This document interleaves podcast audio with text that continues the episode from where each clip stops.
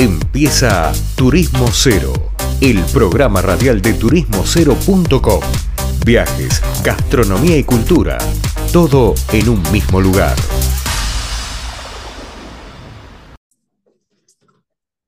Bueno, volvemos de la pausa, seguimos acá en Turismo Cero Radio, analizando y pensando un poco qué pasa con el turismo en Argentina. Nosotros estamos transitando una etapa electoral donde se definirán las autoridades nacionales. Y en esas autoridades nacionales también el turismo, de, las cuales bastantes cosas del turismo dependen. En una de ellas, y no menor, y lo hemos en reiteradas ocasiones lo hemos nombrado, es la aeronáutica, la industria aeronáutica que en Argentina, a mi modo de ver, todavía está totalmente subdesarrollada al nivel que necesitamos por el país, el tamaño de país que tenemos. Si fuera Uruguay o Paraguay, por ahí este, esta charla no la tendríamos, pero somos el séptimo u octavo país más grande del mundo. Así que nada, convoqué a una persona que entiende mucho del tema y para hacer un poco de análisis, a ver dónde estamos, dónde estamos parados, cuáles son los problemas, cuáles son los desafíos, cuáles son las necesidades de cara a un cambio de autoridades. Gane quien gane, la aeronáutica va a tener su, su, problemática como cualquier otra industria. Así que bueno, tenemos en línea a Martín Prato, abogado especializado en la industria aeronáutica, que quiero escucharlo un poco a él, a ver dónde estamos parados. Martín, ¿cómo estás? ¿Qué tal, Leandro? Un saludo grande para toda la, la audiencia que te escucha. Y muy, muy, muy, muy encantado de, de, tu y un honor para mí que me hayas invitado a tu programa. Por favor, el gusto es mío. Martín, está terminando el gobierno de Alberto Fernández. Eh, y siempre se puede hacer un balance de todo tipo. En cuanto a la industria aeronáutica, ¿dónde, ¿dónde ves que está parado el tema? ¿Cuál es el balance que se puede hacer, si es que se puede hacer algún balance? Sí, yo creo que siempre se puede hacer algún balance y es, es sano realizarlo porque es lo que permite, sobre todo en los sistemas aeronáuticos, donde siempre hay que rebalancear y, y tratar de mejorar la, la, seguridad operacional del sistema. Creo que creo que, esta gestión, y, y te diría que, muchas gestiones, pero en particular esta, eh, hubo, un, desfasaje del de foco del sistema de la seguridad operacional. ¿Qué quiero decir con esto? La aviación civil eh, es, es, una sola y es un sistema, y está compuesta por toda lo que hace la industria aeronáutica, tanto la línea aérea, que es lo que la gente normalmente conoce, el avión grande, el 737, un Airbus, eh, pero también toda la aviación general y el transporte no regular, el trabajo aéreo y toda esa masa de, aviones, que hoy podemos estar hablando de 5.000 o 6.000 aviones, habría que sacar la cuenta finita, pero no creo que queden menos de, de 4.500 aviones navegables en el país, de todo lo que es la aviación general, que ha sido muy eh, omitida, muy ignorada. De hecho, eh, existía el Consejo Asesor de Aviación Civil, el CONAP, que bueno, que esta administración la verdad que no, no, no, no, no le dio la, la, importancia, de hecho lo, lo frizó literalmente, donde se trataban un montón de cuestiones ligadas a la aviación. Yo creo que la pandemia también fue un, un quiebre en toda la industria aeronáutica internacional, el cierre de, todas la, las rutas y del transporte a nivel nacional e internacional implicó también salida de muchos puestos laborales que después costó y cuesta también volver hoy a retomar. Creo que ese es un gran desafío que tiene Argentina hoy, que es lograr esa masa crítica de pilotos y formar esos pilotos que no se forman en el Boeing 737. Y esto es lo que está bueno que la gente sepa. El piloto no nace en la línea aérea, nace en el aeroclub, nace en la escuela de vuelo. Y, y, con mucho esfuerzo, porque la hora de vuelo cuesta, en un país donde tenemos costos dolarizados y, y donde tenemos gravísimos problemas con las importaciones, tanto de repuesto como se ha visto últimamente en los últimos días de, de combustible, con lo cual eh, yo creo que, que, claramente tenemos un balance negativo, hemos tenido una auditoría recientemente de OASI que, que los resultados no han sido para nada buenos, Veremos qué pasa ahora con la auditoría que tendría que estar en camino de, la, de la Federal Aviation, que es la, autoridad aeronáutica de los Estados Unidos. Pero creo que esto es porque nunca la Argentina tuvo, salvo en épocas muy pasadas, estamos hablando siglos 2020, una política aérea de Estado de largo plazo. En Estados Unidos uno ve, no solamente Estados Unidos, porque pongamos países más, más cercanos, Chile, podemos poner Brasil, independientemente del signo político del gobierno de turno, siempre la aeronáutica es una política de Estado. Y eso implica que hay que cumplir ciertos parámetros, hay que cumplir ciertos estándares de seguridad operacional que no pueden, ser, eh, no, no pueden disminuirse, y además hay que tratar por todos los medios de fomentar la aeronáutica civil, porque si no, pasa lo que nos está pasando hoy.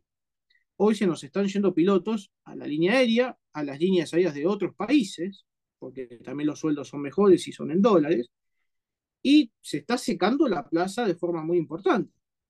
Y eso ocurre, ¿por qué? Porque han, de alguna manera, menguado, han destruido los, el semillero que era la Aeroclub y la escuela de vuelo. ¿Por qué? Porque para todo hay toda una burocracia muy importante, porque no hay medidas de fomento, porque tenemos múltiples problemas a nivel de importaciones y a nivel de lo que es eh, la escasez de dólares que afecta a todo el país, pero en la industria aeronáutica es vital, porque nuestros costos, nuestra, eh, nuestros repuestos, insumos y consumibles son todos importados. No existe, desgraciadamente, por el momento, una fabricación en serie de eh, lo que son repuestos, componentes, partes, bueno, todo lo que hace la aeronáutica. Eh, la industria propiamente dicha también merece un apartado, eh, por eso digo que acá creo que la persona que asuma tiene que tener en cuenta que la aviación es un sistema compuesto por muchas personas, por muchas eh, fuentes de trabajo, tanto directas como indirectas, y que no podemos ver y seguir mirando solamente a la línea aérea. porque esto desgraciadamente va a terminar destruyendo todo el sistema. Estamos, eh, hay que fomentar todo, hay que fomentar los clubes, hay que fomentar las escuelas de vuelo, hay que fomentar las empresas de transporte no regular, al trabajo aéreo, al fumigador, al, piloto que, está todo el día en el campo trabajando, eh, para que esa cadena, digamos, de formación de pilotos, tripulantes y demás cumpla con esa cadena de valor para lograr llegar a la línea. ¿Está? Martín, para que te interrumpo ahí, Yendo particularmente al vuelo de línea o al vuelo de cabotaje, ¿tenés idea en la cabeza en qué número estamos de lo, en cuanto a vuelo per cápita o algún índice o indicador que nos pueda comparar con otro país a ver dónde estamos parados? A ver, eh, depende cómo lo mires. Es decir, a nivel global, claramente la historia como que tiene dos caminos. Una, un camino pre-pandemia, una, una visión prepandemia con indicadores que estaban hablando de eh, un, 60% de, de, vuelos y de pasajeros más en Latinoamérica para los próximos 20 años. Bueno, todas esas, eh, esas proyecciones, digamos, la pandemia las dejó sin, sin efecto y es como que ahora lo que se está analizando es el recovery. Bueno, cómo estamos en cuanto a pasajeros recuperados respecto de la prepandemia. Hoy el transporte a nivel país, los, últimos números que nosotros tenemos, la verdad que, digamos son alentados desde el punto de vista de que hay una demanda de transporte y de hecho se puede ver que, que todas las líneas aéreas han, han traído más aeronaves. La Ibondi creo que va por el, el, el, 12, el doceavo, el, o sí, creo que el doceavo avión que trae a Argentina, creo que es el, el, el 12, número 13, el, 12 o el 13, sí.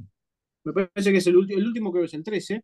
Bueno, JetSmart también ha traído otros, otros Airbus. Aerolíneas, bueno, estar reformando, reformulando su, flota con Embraer de la última categoría.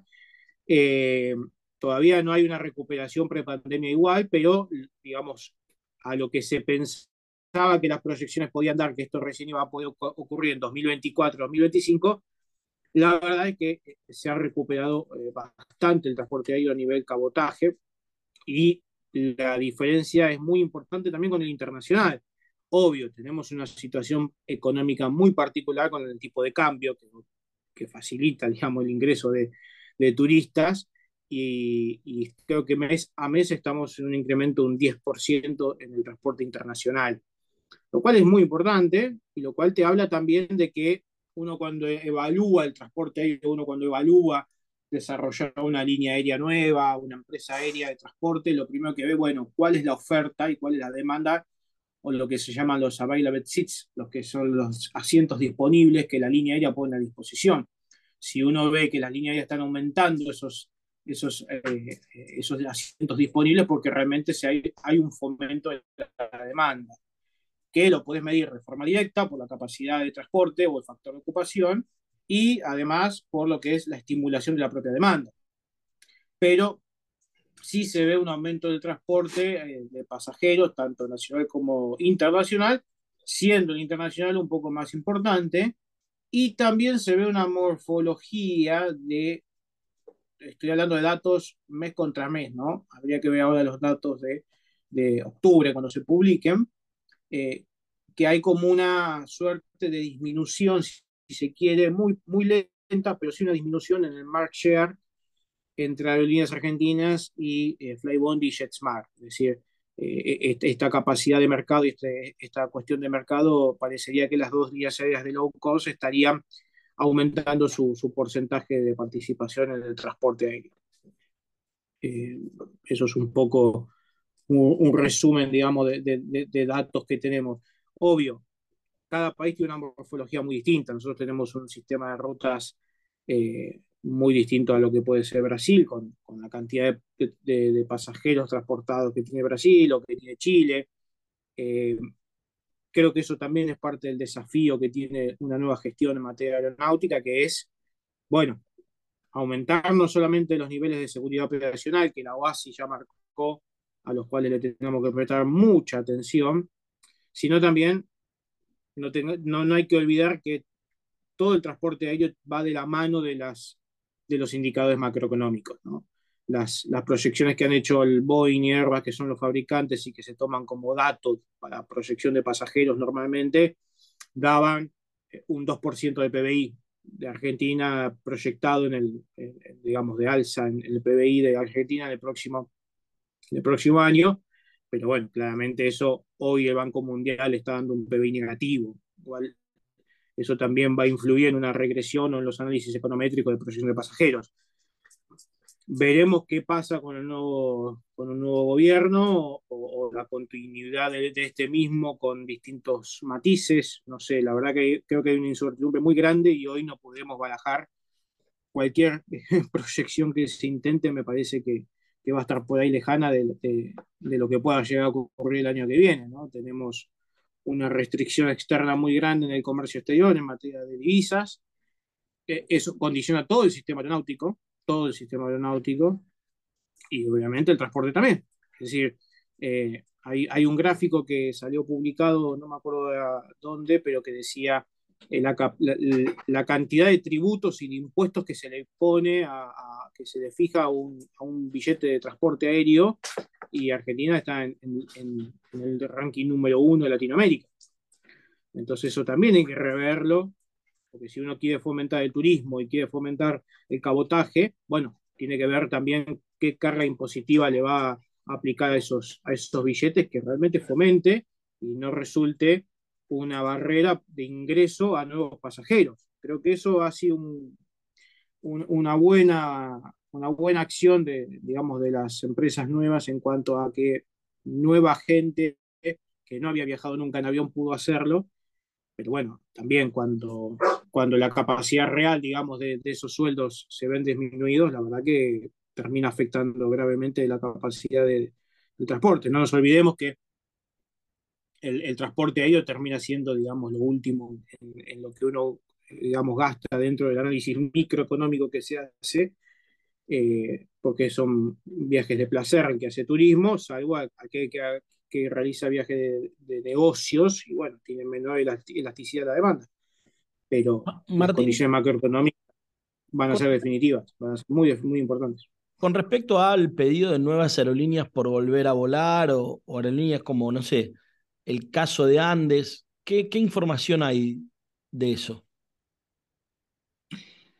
Mira, Andes está volando, antes está volando, eh, está volando por ahora, por el momento, de forma chartera, es decir, con vuelos no regulares.